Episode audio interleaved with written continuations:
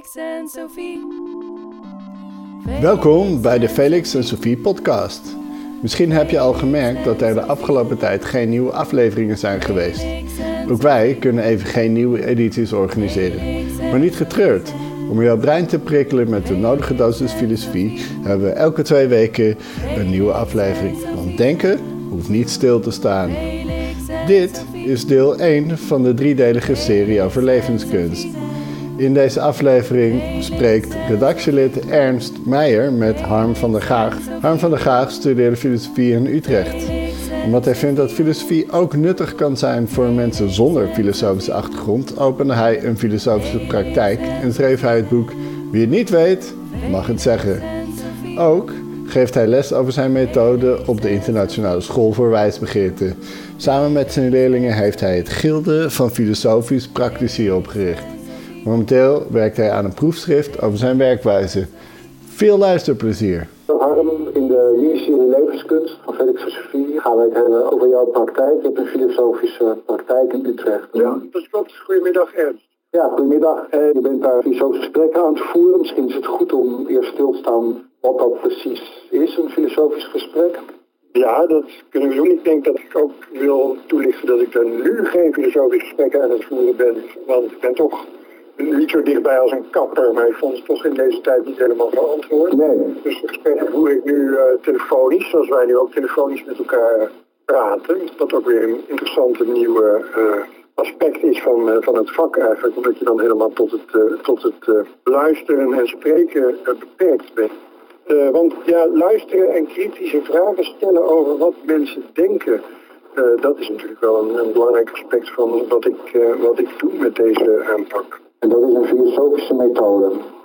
Nou, wat er filosofisch dan is, is dat we mensen ertoe proberen te, te brengen. En eh, als ze dat eenmaal willen, ze er ook in willen begeleiden.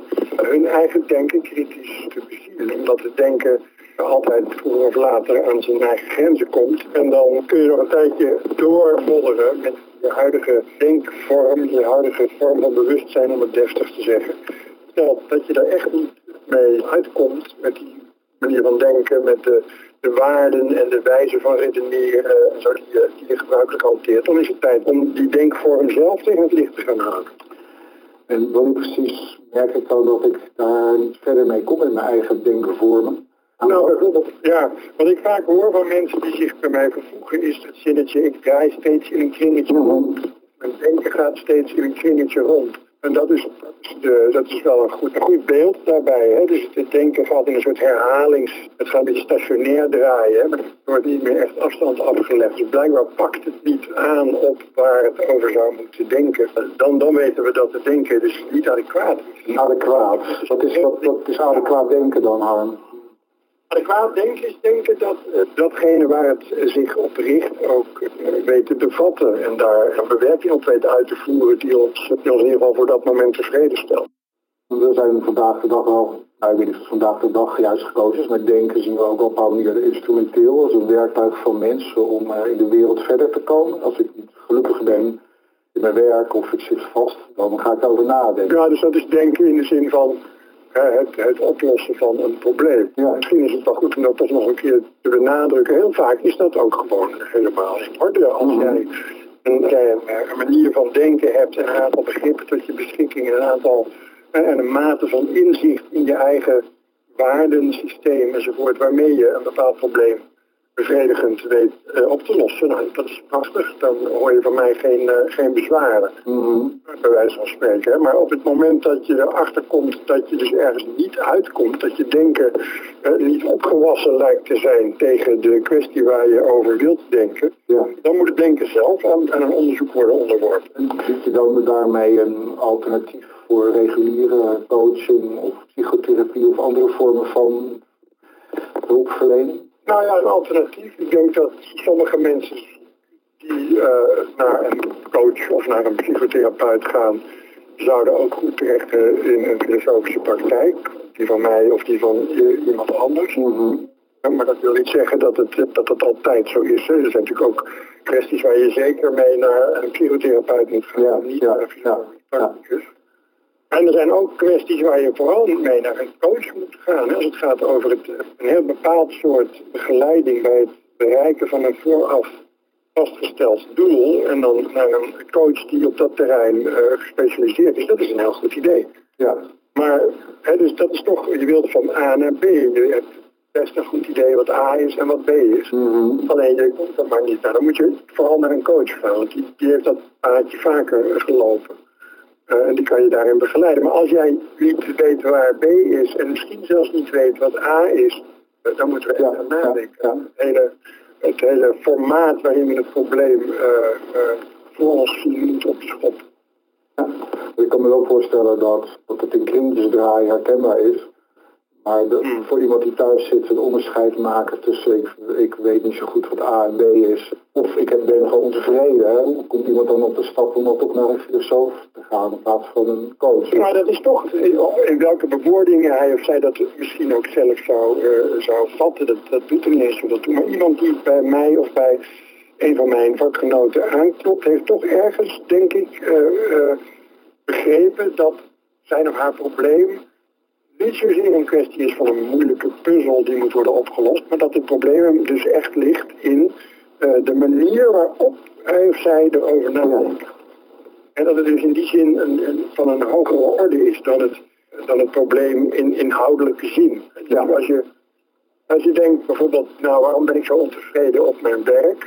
Dan kun je misschien in heel veel gevallen door gewoon goed in oogschouw te nemen wat dat werk precies inhoudt en wat je erbij voor had gesteld. En enzovoort kun je erachter komen wat er mis is en dan ben je klaar. Maar het kan ook zijn dat al dat soort verstandig nadenken over zo'n vraag je toch niet verder helpt en dat je, er, dat je het vermoeden begint te ontwikkelen dat je er gewoon helemaal verkeerd naar zit te kijken. Ja. Kijken is dan denken in dit Mhm. en dan is het tijd om dat denken als zodanig te gaan bezien. Dan hebben we het dus niet meer per se over die ene vervelende collega of eh, de kantoortuin waar je een hekel aan hebt. Maar we hebben het dan over de manier waarop je denkt over je werk.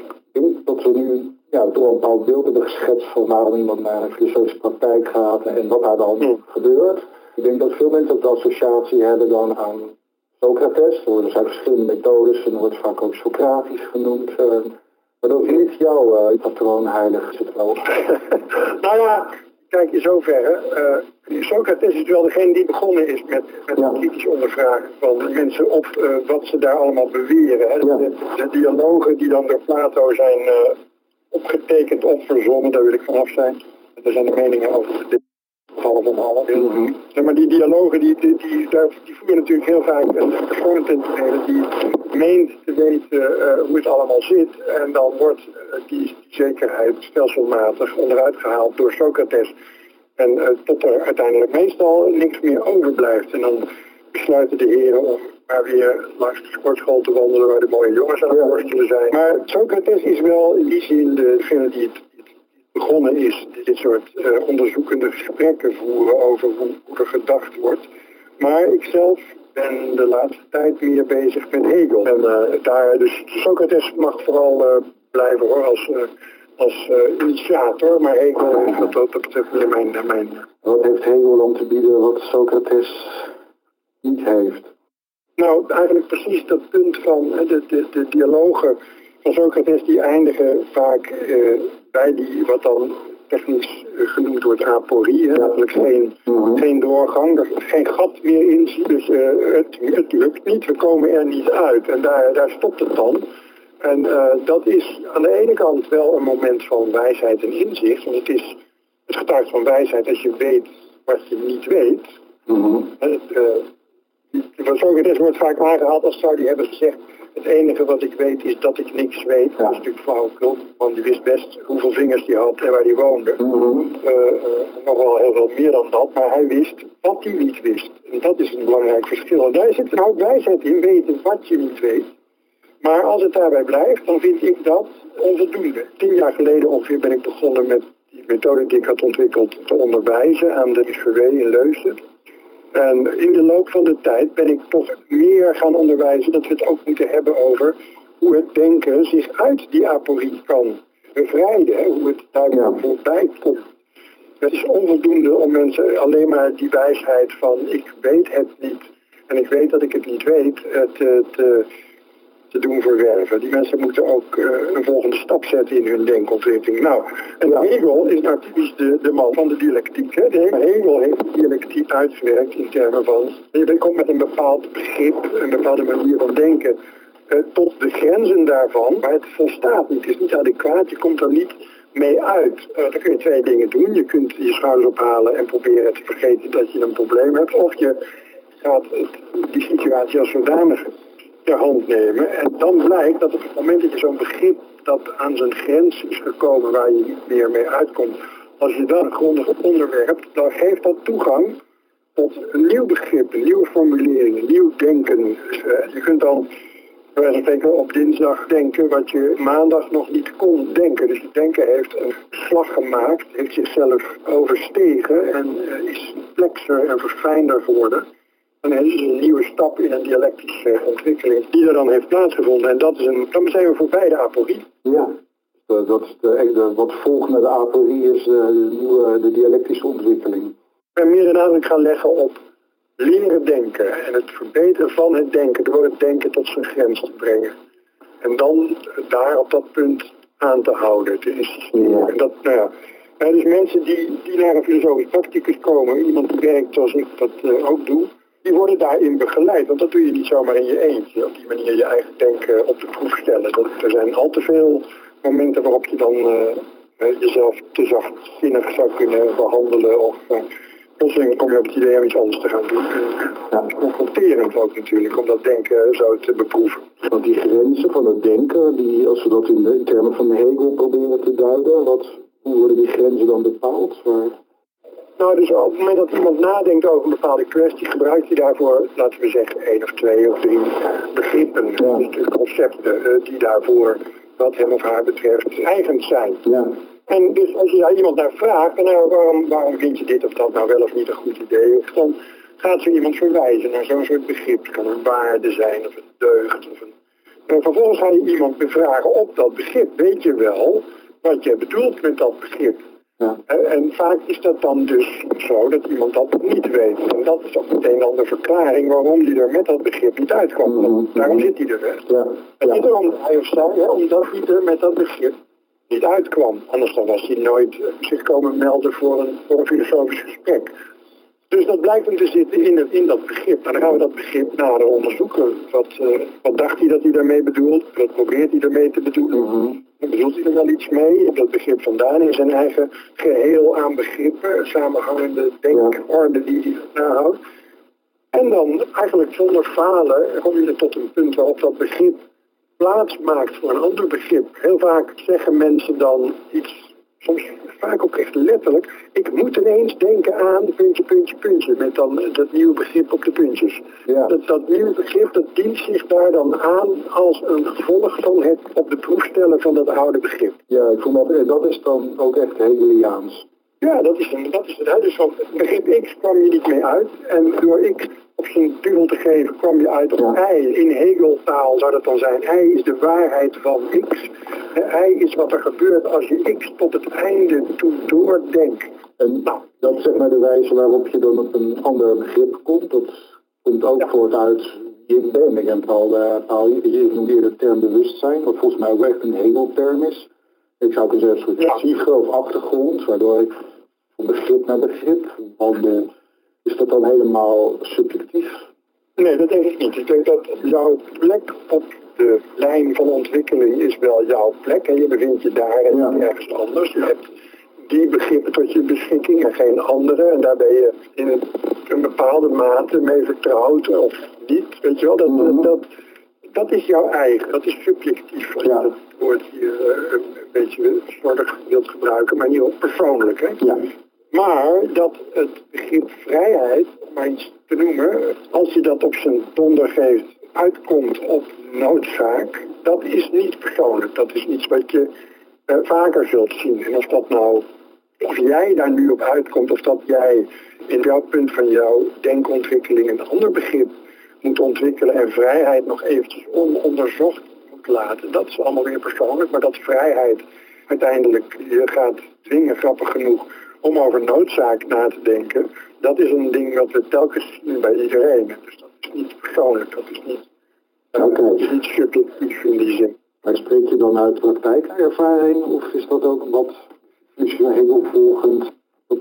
Zo allebei. Ja. Ik denk dat, dat ik, wil ik spreek uit ervaring die dat dat steeds gebeurt, maar het gebeurt steeds omdat noodzaak is ook de waarheid van vrijheid. Mhm, mhm. eh, dat blijkt op het moment dat je dat begrip gaat onderzoeken. En daar is niks persoonlijks aan. Het lijkt misschien tegenstrijdig dat iets objectief is en ook een persoonlijk, eh, op een bepaald moment in de, in, eh, voor een bepaald persoon zich zou vertonen. Maar daar is helemaal niks ingewikkelds aan. Want als jij nog nooit in Amsterdam bent geweest en je komt daar voor het eerst, dan zie jij Amsterdam die dag voor het eerst. Ja. Maar die stad was er al een tijdje. Maar Je gebruikt bijvoorbeeld de vrijheid van de stap naar noodzaak. Die begrippen zelf en bewustzijn, dat is dan verweven. Hoe, hoe moet ik dat zien? Nou, we denken in termen van begrippen. En de meeste van die begrippen zijn niet of slordig onderzocht. Ja. We hebben wel opgepikt. Die zijn we gaan gebruiken. Ja. als taalverwerking Ja. functioneert. Maar we denken in taal. En op het moment dat, we, dat het denken dus eh, niet meer helemaal lijkt te voldoen om een bepaalde verstandigheden, moeten we gaan kijken naar welke begrippen we aanwenden. En We denken, in, we denken in taal en taal is niet onderzocht gebruik van allerlei begrippen. Dus niet, niet per se onderzocht niet iedereen Mhm. eh, onderzoekt de termen waarin hij of zij spreekt. Maar filosofie is nou precies dat we dat dus wel gaan onderzoeken. Ja. En dat, dat is wel een belangrijk punt wat ik wil maken. Mhm. Wat heeft nou iemand eraan? Hè? Dus iemand komt Ja. naar een filosofische praktijk en die, want die, die gaat in een kringetje rond met zijn denken. En dan gaan we erachter komen dat dat, eh, dat dat is omdat er een of ander begrip is dat hij of zij aanwendt in de beschouwing op een probleem. En dat begrip dat is helemaal niet, niet adequaat. Op een gegeven moment zijn we dat begrip aan het onderzoeken en dat geeft dan toegang tot een nieuw begrip. Dat is wat ik allemaal eerder zei. Wat, wat is er dan bereikt? Nou, op, het, vlak van het oorspronkelijke probleem Vaak zie je dat het probleem er of dan niet meer is. En heb probleem en over het probleem in de zin van hoe niet thuis in mijn werk of zo'n soort probleem wat mensen zouden benoemen als het probleem. Ofwel door daar in een ander begrip over na te gaan denken is het probleem überhaupt verdwenen. Of het vertoont zich in ieder geval heel anders aan eh, degene waar het over gaat. Dus daar op dat vlak is een stap gezet.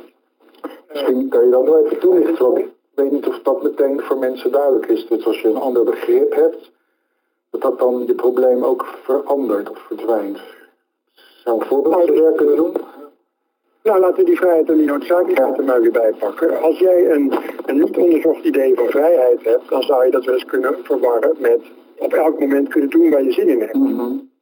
En dus als je dan een ontevredenheid hebt over het feit dat je niet op elk moment kunt doen waar je zin in hebt, en je benoemt dat als dat je niet vrij bent, Ja. dus dan denk je dat je een probleem hebt, omdat je niet vrij bent. Maar dan gaan we dat begrip vrijheid eens onderzoeken. En dan kom je erachter dat vrijheid altijd verwijst naar een soort eigen noodzaak van datgene of diegene die dan wordt geacht vrij te zijn. En dat anders is het gewoon willekeur of toeval of weet je wel, random. Dus op het moment dat je begrijpt dat vrijheid altijd gaat over noodzaak, begrijp je ook dat je niet altijd maar kunt doen waar je zin in hebt als je vrij bent. Want je bent dan je eigen noodzaak. Ja. En, en dat is iets anders dan op elk moment kunnen doen waar je zin in hebt. Jouw noodzaak, die heeft natuurlijk een... Ja, jij als je eigen noodzaak hebt veel meer aspecten dan alleen jouw hè, op dit moment zich aandienende zin in dit of dat. Je neiging, je, Ja, ja. je inclinatie om eh, dit of dat te gaan doen. Want in het begin zegt zo iemand ook, ja, ik ben niet vrij, want ik kan niet steeds doen waar ik zin in heb. En aan het eind van het gesprek, als hij heeft neergezien dat vrijheid noodzaak is, Ja. eh, eh, eigen noodzaak, dan snapt hij ook wel dat dat dus betekent dat je dan niet meer kunt doen waar je zin in hebt. Dus dan is het probleem eigenlijk in die zin verdwenen. Maar er is nog iets, Oké. belangrijk ergens om ook nog te noemen, als je maar kijkt, we hebben dus de inhoud van het probleem eventjes zoals de bezoeker ermee binnenkomt. De inhoud is gewoon, ik vind meneer Jansen een vervelende chef. En daarom heb ik het niet naar mijn zin op mijn werk. Dat is de narratieve inhoud, zou je kunnen zeggen. Vervolgens maken we het stapje naar dat begripsniveau. En dat ga ik nu even niet doen met Jansen en het werk. Maar dat, daar kan je je iets bij voorstellen. En dan vindt er op dat terrein vindt een beweging plaats. En die kan er dus toe leiden dat die persoon die heel anders gaat denken over dat probleem met Jansen op het werk. Mhm. Dat is allemaal mooi, maar wat eigenlijk nog veel belangrijker is en waar het mij en iedere rechtgeaarde filosofische practicus eigenlijk om gaat, is dat mensen de ervaring opdoen dat je door je denken tot het uiterste te brengen, door een begrip op zijn duvel te geven, door je denken zich op het denken te laten richten, daarin ook vrijheid en nieuwe ontwikkeling kunt boeken. En dat is waar het echt om gaat. Dus de ervaring. Ja, het gaat om dat mensen dus zich emanciperen door vrijheid te vinden in hun denken, door hun denken. En dat is, dat is wat mij betreft, dat is de enige vrijheid waar je uiteindelijk ja, op kunt bouwen. De vrijheid van het denken. Dus met de eigenlijke payload, als je wil, hè, de, wat wij mhm. leveren als practicus, is die ervaring van het denken ja. kan zichzelf bevrijden. En dat is echt vrijheid. Mooi. Harm, je het over de methode en, en, en wat, uh, wat Hegel in die methode te bieden heeft. Ik begreep dat jij er ook een, uh, een promotieonderzoek uh, over aan het doen bent. Ja, dat klopt. En ik, ik had het ook altijd het gesprek. Hè. Je kan ook, als je heel pragmatisch kijkt en je geeft begrip op een donder en het denken verandert. Dat, dat is allemaal prachtig werk. is het ook nog nodig dat te funderen met een filosofische achtergrond? Of dat niet? Is dat wat jij aan doen bent of is, moet ik het anders opvatten, jouw onderzoek? Nou, wat ik aan het doen ben is, ik heb in 2013 een boekje geschreven over de werkwijze zoals ik die had ontwikkeld en onderwees aan de ISW. En dat is nu zeven jaar geleden dus. Het proefschrift is in zekere zin een antwoord op mijn eigen boekje van zeven jaar geleden. Okay. De tekortkomingen, de grenzen van de methode van zeven jaar geleden, zoals die in dat boekje vat, staat, tekortkomingen die met hulp van Hegel kom ik die te boven. Dat is trouwens ook precies weer zo'nzelfde beweging. Ja. Ik ga eigenlijk het, het wijsheidsbegrip uit de eerste versie van de methode ga ik op zijn donder geven. Dan kom ik uit op een, een ander begrip daarvan. De, dat is dus de 2.0 versie zou je kunnen zeggen van die methode. En is het nodig om die wetenschappelijk te staven, is geloof ik ook je vraag. Ja. Uh, dat denk ik wel, want het leidt ieder jaar zo'n 16 mensen op filosofisch practicus. En een aantal daarvan gaat ook echt een, praktijk voeren. Dus langzamerhand, langzamerhand begint er iets van een vak zich te vertonen in de, in de samenleving. En ik denk dat het goed is om daar ook een, wetenschappelijke rechtvaardiging van wat we dan zitten te doen ja. bij te leveren. Dus die, komt er dan. Mooi. En dan denk ik trouwens ook dat mensen die in Hegel geïnteresseerd zijn, ook weer aardig is om dergelijke toepassing van hoe Hegel uh, het denken aan, aanpakt te lezen. Ja, wat gebruik je dan Hegel als, als, als, als een mal? Ik zoek even het juiste woord, maar ja, Hegel beschrijft natuurlijk uh, de filosofie zo uitvoerig en, en kan je dat ook gebruiken voor je eigen methode? Of moet je ook echt Hegel zelf nog daarin onderzoeken? Nou, Hegel doet het eigenlijk de hele tijd voor. Hij heeft ook wel een paar passages uh, hier en daar geschreven die je als methodische passages zou kunnen aanmerken, hoewel het er bedroevend weinig zijn. Maar voor de rest heeft hij duizenden en duizenden bladzijden volgeschreven, eigenlijk met voorbeelden van die dialectische, speculatieve, in de strikte manier van denken. En dat is dus Hegel die... Uh, Hegel wist ook wel dat hij iets nieuws te pakken had. Uh, maar bij Hegel is iets nieuws nooit iets nieuws. Het is altijd iets ouds wat is opgetild naar een volgend level. En heb je ook voor je proefschrift dan een uh, onderzoeksvraag? Nou ja, als je wil, dan is de vraag hoe komt de methode van de filosofische practicus voorbij de aporie. Dus een hoe-vraag, dat is niet mijn favoriete vraag als het gaat om vragen aan het eind van een filosofische sessie, maar in dit geval uh, denk ik wel gerechtvaardigd. Ja, omdat hoe een oplossing vraagt, of een plan van aanpak. Nou ja, maar het is ook eigenlijk meer een hoe in de zin van hoe is het welke wijze. Wat, ja. wat zijn de conclusies en, en, hoe is het te rechtvaardigen? Dat zit daar ook. Het is, ja. het is meer een vraag naar mogelijkheden en rechtvaardigingen dan naar uh, stappenplan. En voor de bezoeker nog te merken dat het dan niet langer alleen Socrates is, maar ook Hegel? Ja, dat denk ik wel, want de filosofisch practicus die werkt zoals ik dat doe, die, die gaat met zoveel woorden bepaalde begrippen uithalen uit wat de bezoeker zegt en die bezoeker ondervragen op dat begrip en ook uitnodigen tot begripsonderzoek. De, de practicus is een pedagoog meer dan een coach of een therapeut. Het is de bedoeling dat dat de bezoeker ook een beetje leert het eigen denken aan een onderzoek te onderwerpen. Dus dat wordt ook expliciet gemaakt. De practicus, als hij het goed doet, die zegt ook tegen zijn bezoeker... Oh, je, je, baseert nogal wat op dat en dat begrip, laten we dat eens onderzoeken. Want uh, het zou maar zo kunnen dat je eigenlijk niet weet wat je ermee zegt. Dus eigenlijk is een serie gesprekken bij een filosofisch practicus is een soort mini-opleiding in het vak van filosofisch practicus. Want, en dat geldt natuurlijk wel voor meer eh, pedagogische situaties. Maar het is, dit is echt een leertraject en niet een, uh, niet een hulptraject. Ik vind dat wel een belangrijk onderscheid. Ja, ja. En de pedagoog, dat ben jij dan in dit geval, dat is ook iemand met een bepaald bewustzijn en je geeft begrip even langs dat doe je samen. Dat ja. van belang en wat, of het dan uh, ernst of harm is? Nou, wat je natuurlijk wil is jouw bezoeker dat hij zelf de cruciale bewegingen maakt in het gesprek. Hè? Want anders heeft het niet die emanciperende uitwerking. Ja, de bezoeker moet ervaren dat het zijn of haar eigen denken is dat uh, zich weet te ontwikkelen. Ja, ja. En als je dus te veel gaat zitten voorzeggen, dan beroof je iemand eigenlijk van die ervaring. En dus ook als jij al vaker een gesprek hebt gevoerd als filosofisch practicus over het begrip vrijheid, dan moet je niet meteen gaan roepen, weet je, eigenlijk gaat het over noodzaak. Want dan heb je iemand natuurlijk het gas voor de voeten weggemaaid. Nee, dat is, dat is duidelijk inderdaad. Ik zal ook nog aan, aan Hegel te denken. En eerder in het gesprek had ik het vrij slordig subjectief uh, noemde, in plaats van persoonlijk. Ik denk dat ik daar ook een soort, soort worstel met de soort metafysische kant van de zaak. Van dat zijn we dan samen, komen dan wel op het goede. Volgens mij is dat ook een aspect van Hegel, dat, dat je elkaar confronteert met de begrippen. Ja, in ieder geval is het een aspect, dat, daar kun je ook al bij, voor, voor bij Socrates terecht. Het is een aspect van mensen, van de dialoog. Hè? De dialoog, mensen denken op een of andere reden vaak dat dat dia, dat dat, dat, dat etymologisch dat dat voor twee staat. Maar dat is niet zo. Dia is tegenover. Ja, ja, en is een tegenoverspreken. Daar gebeurt echt iets anders in een dialoog dan, dan als je gewoon in je eentje door het bos wandelt wat, wat te mijmeren. Het, gaat om, het is een contradictie, is eigenlijk hè, dus wat een begrip, uh, wat eigenlijk ieder begrip kenmerkt, als je er maar lang genoeg slaat, komt het eruit, is contradictie. He, dus net als vrijheid noodzaak. Dat is een soort contradictie die dan plotseling de kern van de zaak blijkt te betreffen. Grappig genoeg is contradictie eigenlijk een synoniem voor dialoog. Als je kijkt naar de onmiddellijke betekenis van die. Ja, dat had ik me nooit gerealiseerd inderdaad.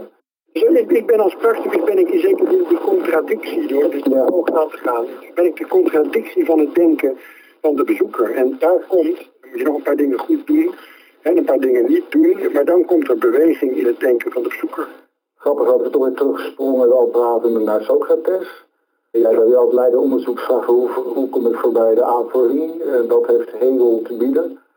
Nou, dan kom je ja. ook de tegenstelling uit, maar daar blijft het dan niet bij. Of een stilstand, daar kom je doorheen en dan kom je in een nieuw begrippenkader en een nieuw bewustzijn. Tuurlijk, maar het is ook zo dat als je weet hoe je voorbij iets komt, dan moet je dat iets als een punt waar je niet voorbij komt, moet je in de smiezen krijgen. Dus op het moment dat ik wil weten hoe kom ik voorbij de aporie, moet ik heel veel gaan begrijpen van de aporie. Niet alleen maar zo snel mogelijk uit het oog verliezen of zoiets. Nee, daar moet ik juist op insisteren. Daar moet ik bij blijven staan totdat ik er doorheen ben. Wanneer is het horen Esther aan? ja, dat weet ik niet. We leven in een, we leven in een wat wonderlijke tijd. Hè? Er zijn allemaal omstandigheden dan ik begin van het proefschrifttraject kon, uh, kon voorzien. Ik weet niet, ik denk over een jaar of twee. Ja, Harm, ik denk dat naar de afronding gaan. We hebben wat bewandeld. Dat het verbuid is gemaakt. Dat we niet bij Socrates hoeft te blijven stoppen, maar bij Hegel nieuwe vergezichten kunnen bereiken in ons eigen denken. En dat dat is wat jij biedt in de filosofische praktijk. Ja, en ik niet alleen. Gelukkig zijn er meer die dat bieden. Zeker. Die elkaar ook aanmoedigen en kritisch in de gaten houden. Dus dat is een belangrijke voorwaarde voor de ontwikkeling van zo'n vak. Goed. En dan wil ik je hartelijk bedanken voor je tijd en mooi gesprek. Je dienst was er genoegen.